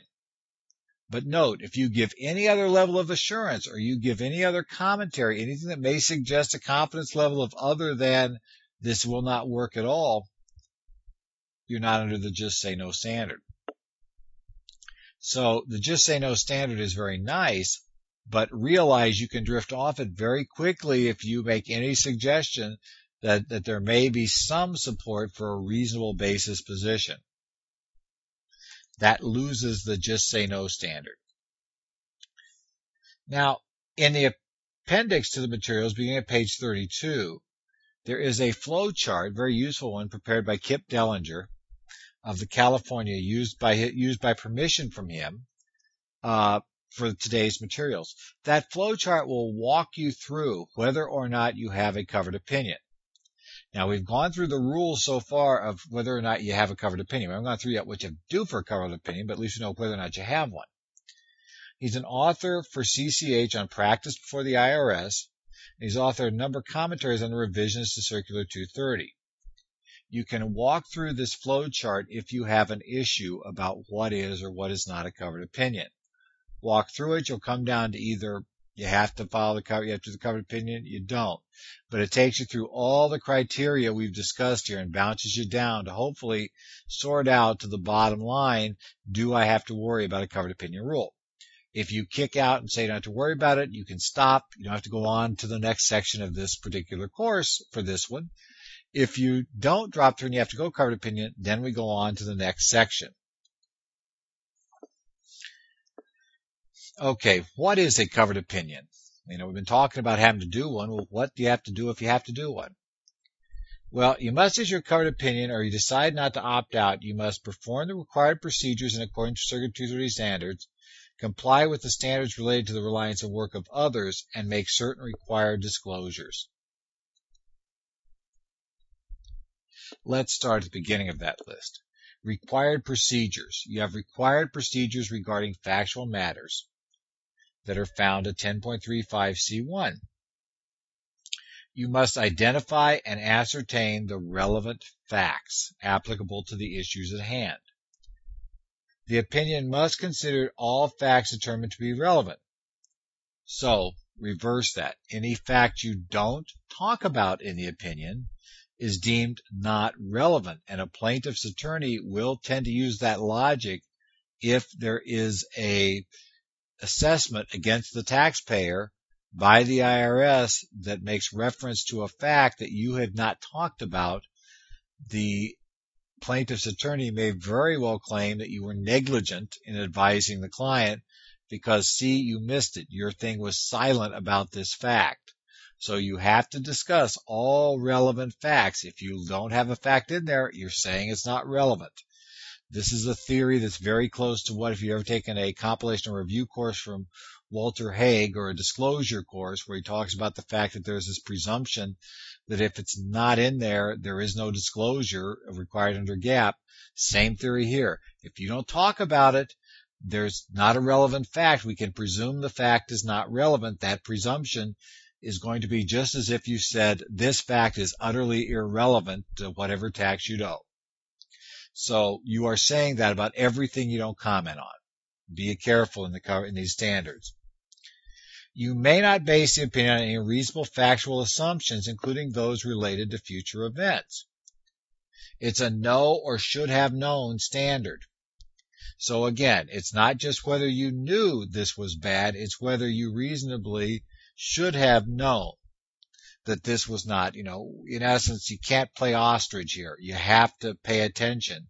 And you always have some risk under should have known that uh, the I R S may see that broader than you did. This includes reliance on a projection, forecast, or an appraisal. Any of those items are subject to your unreasonable test. The I R S was very concerned about business purpose, and so they made the rule saying an assumption that a transaction has a business purpose or is profitable aside from tax benefits is by its definition unreasonable. You cannot take a bare assertion from the client or anyone else that a transaction has a business purpose or that a transaction is profitable aside from tax benefits.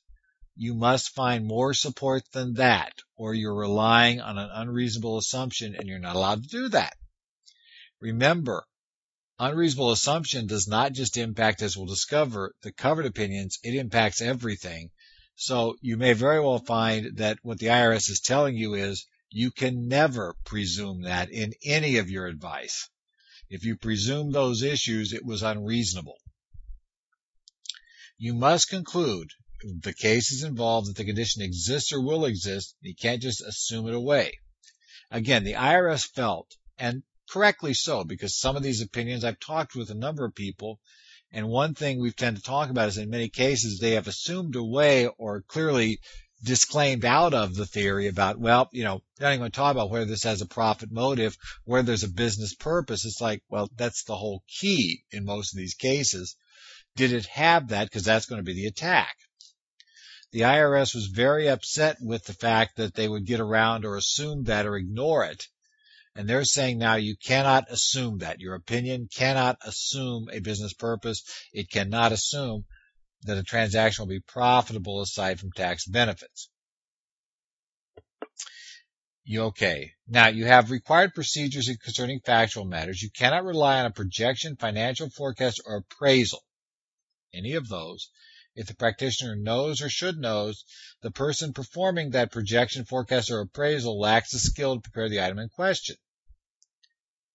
If the client has no expertise whatsoever in real estate or business value, in valuations, let's say, of whatever the asset is, it is not reasonable to rely on the client to provide you with that value.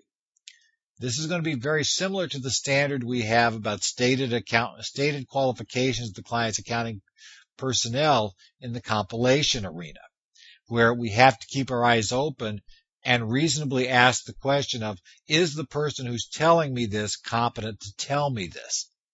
Or, in fact, is this something I can't rely on from them? We're going to have to do something more or look for some other source for this information. You also cannot rely on a forecast, projection, or appraisal if you know it is incorrect or incomplete. Know or should know that it's one of those problems. You can't ignore the warts when you look down there and you see a cap rate that makes no sense whatsoever. Uh, you cannot sit back and say, well, I accept that. I'm just going to, that, that's the assumption. The appraiser gave it. I'm going to take it. You, you can't do that. If in fact it is an unreasonable assumption and you know it's unreasonable, or it's an unreasonable uh, appraisal and you know it's unreasonable, then you're not allowed to accept it regardless of the fact that you had somebody else tell you that. You must disclose all factual assumptions now in a separate section. There are required procedures for reliance on a third party. This is going to sound familiar and somewhat repetitive. You cannot base the opinion on a reasonable factual representation, statement, or finding of the client or any other person. It is unreasonable if the taxpayer knows or should know there's a problem with representation. The I R S specifically in their example states a naked representation of a business purpose is unreasonable. If the client simply tells you, I have a business purpose, but doesn't describe it. Somebody else tells you, oh yeah, there's a business purpose, but doesn't describe it. You must have a rep specific description of what the business purpose is, which means you're going to have to make a decision as to whether that is reasonable given the facts you know that that particular purpose would become a reasonable business purpose. You must also perform a smell test on the business purpose representation. The I R S is making a special emphasis here due to the market opinion problems they felt they had. So you, again, you have to do the smell test. Check and see if it makes sense. The opinion must identify in a separate section all factual representations, statements, or findings of the taxpayer that were relied upon by the practitioner. You have to make clear in a separate section what things the taxpayer was responsible for. The I R S concern, and a concern that I have because I've seen an opinion that had this, is when it comes down to the bottom line, to it d- discovers that the taxpayer believed he had an opinion here saying everything was fine, when in reality the only way it was fine is because in there they said, we presume all of these facts, so the taxpayer was really responsible for the opinion. Well, the taxpayer thought the attorney or the accountant or whoever had provided it was responsible for the opinion. So basically there wasn't an opinion because nobody really was taking responsibility for the key issue. Uh, you have to identify that so the client can't claim they didn't know they were the one, that they thought somebody else had took care of that. Next uh, procedural requirement. You must relate the law to the facts found at the previous step. You must relate the applicable law, including judicial doctrine, to the relevant facts. You have to do all of them that are relevant. You can't skip troublesome ones or ones that aren't quite going to work the way you'd like them to work. You're going to have to evaluate them all. So that doesn't mean you can just kind of say, well, you know, there's going to be a problem over here on this, so I'm just going to talk about this. You have to talk about it and come to a conclusion.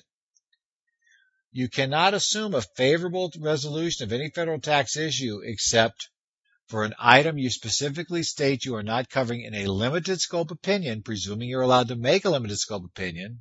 You are in some cases, aren't in others. Or you comply with the reliance standard for relying on a third party, and you basically make use and reference the fact you've made use of that third party in coming at it. For instance, you might rely on an attorney's, uh, comp- an attorney's opinion regarding an issue of property ownership, let's say a property law in Arizona. You might rely on that. If you've relied on that in relating the law to the facts, you relied on, on his line, then you can say, I reasonably relied on that because I checked out, I did all my due diligence on this attorney, I believe his stuff, and I'm relying on his opinion in this regard. Now, you have procedures for relating the law to the facts. Generally, it's going to prohibit assumptions as to the law. The taxpayer, the practitioner is presumed to be the person with the expertise that's being relied upon to pull this all together. That's why you're doing an opinion. So you're responsible for the whole thing. You can't just assume away a section and say, I'm not going to deal with that. Again, short of the limited scope opinion.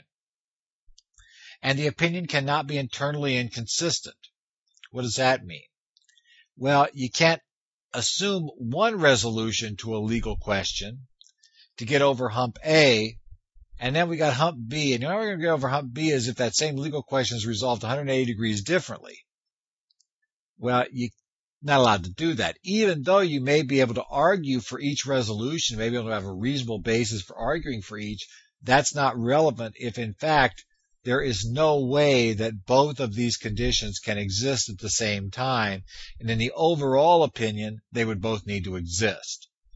So you have to be careful in that regard and make sure you watch on that and are not internally inconsistent. You must come to a conclusion as to each significant federal tax issue. You have to conclude whether the taxpayer will prevail on each of the issues. If you're unable to reach a conclusion, the opinion must state you're unable to reach a conclusion to specific issues involved. And you've got to describe the reason for each conclusion, including your reason unable to come to a conclusion. You can't pull the amazing Kreskin routine and suddenly look at the ceiling and say, I've got it. This will work. It's not just the answers. Now, I know clients tend to be ones who say, I don't care about rigmarole, does it work? Give me a yes or no. I just want a yes or no. You can't just give a yes or no. You've got to give the description. It is required in the covered covered opinion. You must describe the rationale and give your opinion, but describe the rationale. It has to be in there. You can't just do a yes or no answer under a covered opinion.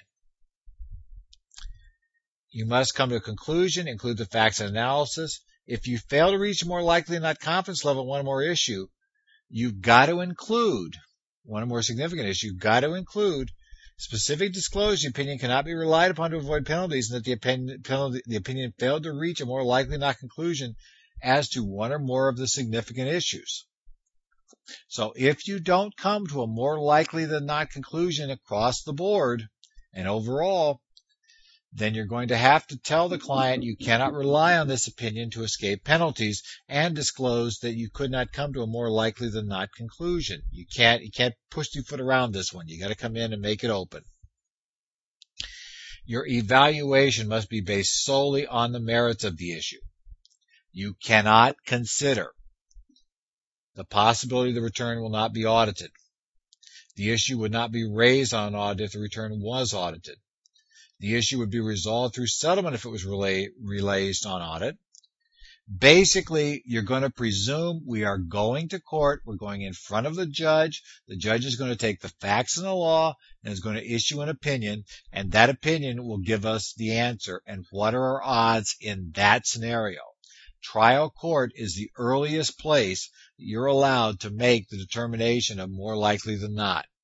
So you basically have to get all the way to trial court, at least theoretically in your mind, all the way forward to the trial court to get to the more likely than not prevailing uh, on this position.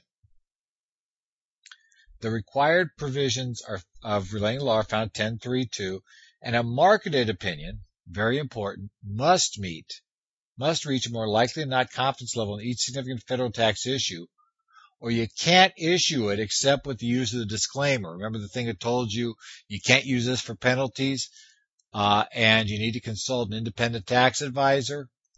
If you don't get to more likely than not across the board, you have to tell them, go talk to somebody else to look at your situation. So that's the marketed opinion. If you think that was meant to go after the confidential stuff, yeah, it was meant to go after that. You're not going to be able to tell somebody or give an opinion that weasels and then say you can't talk to anybody. In essence, you're going to tell them now they got to go talk to somebody else. Okay, we also are subjected to a competence requirement when doing a covered opinion. Found at ten point three five, you're going to need to be competent to provide the opinion. That means being knowledgeable in all aspects of federal tax law relevant to the opinion being rendered. Now, that's not really a big deal because the A I C P A Code of Professional Conduct, Ethics Interpretation two oh one dash one, essentially required you had to have possess or be able to possess before the engagement is over the required professional competence to perform the engagement. Uh, if you don't have that competence, you are prohibited under the accountancy rules from accepting the engagement. Well, Circular two thirty says again, if you're not you're not competent on the federal tax issues, you're prohibited. Now, you can rely for federal tax purposes under the I C P A rules on the opinion of someone else, unless you know or should know the opinion should not be relied upon. However, you've got to you've got to identify that other opinion and set forth the conclusions reached in the other opinion. As well, you've got to be satisfied the analysis taken as a whole will satisfy the requirements of Circular two thirty. This is similar to the standards for tax return positions found on S S T S number one, paragraph seven.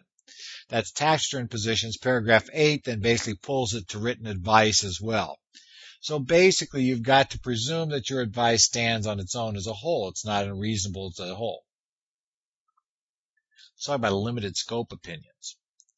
Okay, we talked about this is one more out now. Okay, we finally got covered. We've gone through everything else. Now we're going to say, well, but I don't want to cover every single significant federal tax issue. I want to cover just these areas. The client agrees these other areas are going to be their responsibility. Well, the I R S will, in some cases, let you do that, where you're going to rule on the specific issue, knowing that there are other issues that are important in which the client says, okay, I don't care. You know, you, let, let me go on those. You know, they, you know, I don't want you to spend lots of time confirming this stuff on these. I know they're right. I'm comfortable. And you have no reason to believe they aren't. Uh, Can can we go forward and just get me the ruling on the one area that really is a problem? And there is a way to do that. Note, though, significant rules must be followed to make use of limited scope opinion. And again, it's not available for certain types of transactions. Now, to do this, the taxpayer and the practitioner must agree the scope of the opinion and the taxpayer's ability to rely on the opinion is limited. We're back to we better have an engagement letter here to document this fact, because we've got to show we agreed. I, and the, ta the taxpayer and I agreed on this limitation. So it was clear going in, the taxpayer knew he was not getting a general purpose opinion. The opinion does not address a listed transaction or a principal purpose transaction. Sounds familiar. Those two always get special treatment. It's not a marketed opinion. You can't do limited scope on a marketed opinion. And appropriate disclosure must be made under the limited purpose rules. You can make, or limited scope rules, you can make a reasonable assumption of a favorable resolution of a significant federal tax issue. Now, remember, it still must be reasonable, so you can't make a blatantly unreasonable uh, assumption on resolution. So you're still going to have to test out any assumptions you make. They better be reasonably possible, you know, in the reasonable realm, not something way out in left field. Must specifically identify assumed favorable resolutions in the second separate section of your opinion. You've got to tell everybody I presumed all these things. You still have to identify all issues and alert the client to the issue. It doesn't get you out of that work. I've got to tell the client about all the issues that are there, but you're, but I'm assuming these away and I'm doing these. Again, if not mentioned, it's not relevant. You're still making that assertion when you do this statement, when you do this opinion. So if you didn't mention it, you didn't tell the client, I'm assuming you on this, or you agree we're assuming you on this. If we just didn't mention this at all, then the presumption is it's not relevant, meaning you could be in trouble if the I R S comes back and actually makes an assessment based on this other area. In trouble, maybe Circular two thirty, possibly, civil court, very possibly, because the claim will be that, you know, so limited scope opinion, you should have told me this other issue was relevant because I only agreed to take X, Y, and Z, and you agreed to take A and B, but C was what the problem was, and nobody addressed C, and you should have told me C was a problem, even if you weren't going to cover it. Okay, that is the covered opinion section. Gave a lot of heat, a lot of problems. Where do we stand on that? Well, every firm has to look. Developments are occurring daily pretty much on this. You need to take a look, see where your firm will be on this. You need to make some decisions. Study this and go over it yourself. Section ten point three six, procedures to ensure compliance. We're back to that person with overall responsibility for the tax practice, but now we have teeth. This one's enforceable. That person is personally liable for the violation of Circular two thirty through willfulness, recklessness, gross incompetence, failed to take steps to ensure compliance with Circular two thirty, so you didn't take the steps you should have, and a member of the firm violates ten point three five or ten point three nine. The firm is engaged in a pattern of violation, and does, you do not take any action to correct the situation. So you're aware of those things, and you don't take action to correct, you're now in trouble. You didn't set up anything, stop it ahead of time, you didn't take action to correct, you're now in trouble. Written advice is not a covered opinion, falls under the ten point three seven other written advice rules. Now, so this is, we skipped covered opinion, We still got to meet this one. Written advice cannot be issued if it's based on unreasonable factual or legal assumptions, including assumptions about future events. So you can't, you still can't take the client's assumptions at face value if you have reason to believe they're not, they're not correct or they're unreasonable. Unreasonably relies on representation statements or findings of a client or a third party. Does not consider the facts practitioner knows or should know about. All of these things must be considered. And you cannot consider lottery issues, that whole issue about being raised on audit, the issue being, the return being audited, the issue being raised on audit, or being compromised before we get to trial. You cannot assume any of those in your written advice where you tell the client there's a, you know, he's got an excellent chance of prevailing on this. Can't say that, or you can't say any of those things. If, if you're doing so, you'd come to a conclusion based upon the fact the return would never be examined. Facts and circumstances are going to be used to determine if the client provide, complied with this provision or the taxpayer, the practitioner did. A quick phone call on a simple matter requires a less thorough discussion if you send off a note to the client. You know, a blurb, one-line email of, you know, what's the charitable mileage rate?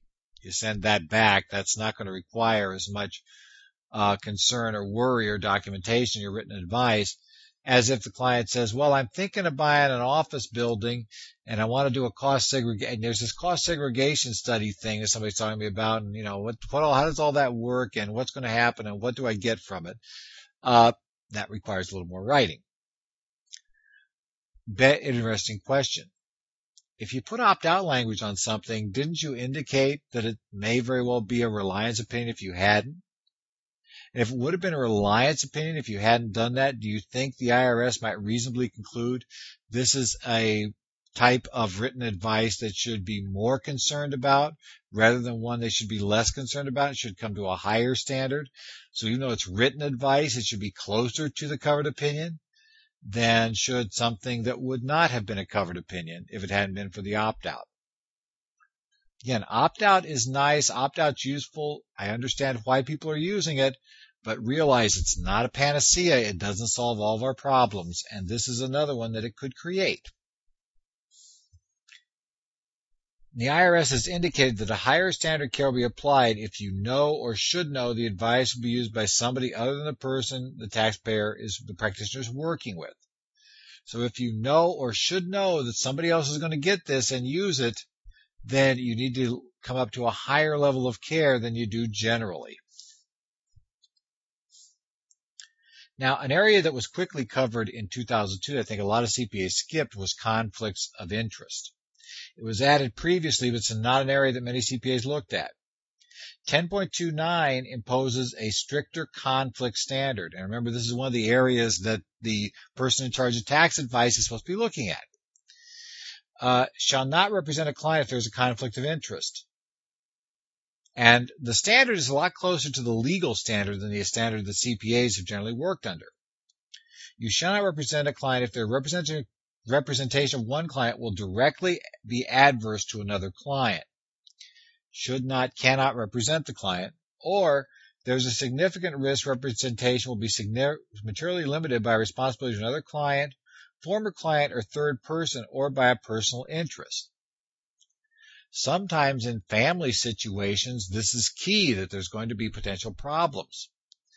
Uh, that's especially true if you decide, which probably a little crazy to try and do in most cases, but nevertheless, if you decided to somehow try to represent both parties who are going through a divorce, to continue to represent both parties, you may find yourself in a very serious conflict situation regarding certain tax matters. Uh, but that same conflict can come up in lots of other tax situations where the position for one person could have an impact on the results on another, or at least a potential result for when the I R S comes in and tries to match uh, certain documents or certain treatments together. Uh, you know, is there a conflict in representing both parties, or is there a potential conflict? Is there a potential personal conflict in representing the party? And should you be concerned about having to opt out for that reason of taking on the client? Now, even if there's a conflict, you can still represent the client if you believe you'll be able to competently and diligent representation can be provided by you to the client. The representation is not prohibited by law, and each affected client gives informed written consent. Note, that's informed written, which probably means they have to be told about the other client. That may present you some confidentiality problems under your state accountancy law. Fair warning. You're not allowed to disclose confidential client information without the client's permission, but that may be the only way to disclose conflict, would be to disclose confidential information. So you can be, find yourself between a rock and a hard place in this area if somebody doesn't want to waive. And copies of written consent are retained for thirty-six months from the date of conclusion of representation of the affected client, and they must be provided to the I R S on request. So if the I R S asks to see the waiver, you need to be able to provide it. You have to provide it. That's required if you're going to represent people in a conflict situation. Now, to close out, we'll talk about subpart C, which is the sanction provisions. Now, remember, the state board still has impact. You lose your Arizona license, you're out if you're not licensed somewhere else. You just cannot do this. So you're out if you're not licensed in a state. However, the I R S, even if the Arizona board doesn't want to do anything to you for this action, the I R S can still sanction you and limit your ability to practice for tax purposes, even when the state board did not take action. Now, the penalties they can take, ten point fifty A tells us they can censure, which is a public reprimand, suspend you, which is keep you from practicing for a certain period of time, or disbar you, basically throw you out. They can do any one of the three. The penalties are worse going down the line. They are allowed to do that if you hit one of the actionable items, and that's because you're incompetent or disreputable. That's an actionable item that allows them to do one of those three. You fail to comply with any regulation in Circular two thirty. Now, this is defined a little bit better shortly as to what failure to comply means. Or with intent to defraud, willfully and knowingly mislead or threaten a client or a prospective client. For any of those, you can be disbarred, you can be suspended, you can be censured. And I find the last one interesting, that somehow that's not considered, apparently not considered disreputable, because they had to list that one separately from disreputable. That sounded like relatively disreputable conduct to me, but I didn't write the rules, so we'll, we'll stay with that. Now, the key next thing, what is, what is incompetent or disreputable conduct? Well, ten point fifty-one provides a laundry list of what is incompetence or disreputable conduct. But a key provision there is ten point fifty-one J, which prohibits knowingly aiding and abetting any other person to practice for the Internal Revenue Service during a period of suspension, disbarment, or ineligibility of that person. There's a taint imposed that rubs off. And what that means is if you are disbarred or suspended, you may find it very difficult to get in any position where you come in contact with a C P A, an E A, or an attorney practicing for the I R S, since there is a risk that they may be deemed to attempt to, to be attempting to help you practice before the I R S. So you may become effectively unemployable. That's probably not a good thing for many of us.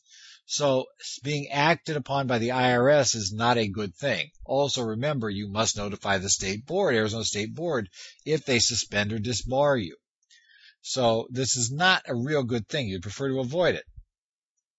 Well, what is ten point fifty-two violation of regulations? We know about disreputable conduct, and we know we can't threaten our clients with intent to defraud. Well, the violation of regulation, actually ten point fifty-two establishes three classes, shall we say, of regulations. The first class, which is applicable to only one, section ten point thirty-three, is essentially exempt from sanctions. You can't violate ten point thirty-three, but you can't, at least for now. That's exempted. ten point thirty-four, ten point thirty-five, ten point thirty-six, and ten point thirty-seven are all subject to sanction if violated recklessly or through gross incompetence. That's the toughest standard, because you can vi- if you violate them willfully, recklessly, through gross incompetence, uh, you can be sanctioned. So ignorance is not a defense. That can be gross incompetence. Uh, that basically, or being reckless for not knowing these regulations, well, that's acting recklessly to just be intentionally ignorant. All other regulations are subject to a willful violation standard. The I R S has to show you willfully violated. In essence, ignorance is a defense, because if you didn't know, it's tough to willfully violate something if you weren't aware or, you know, basically had no idea it was a violation.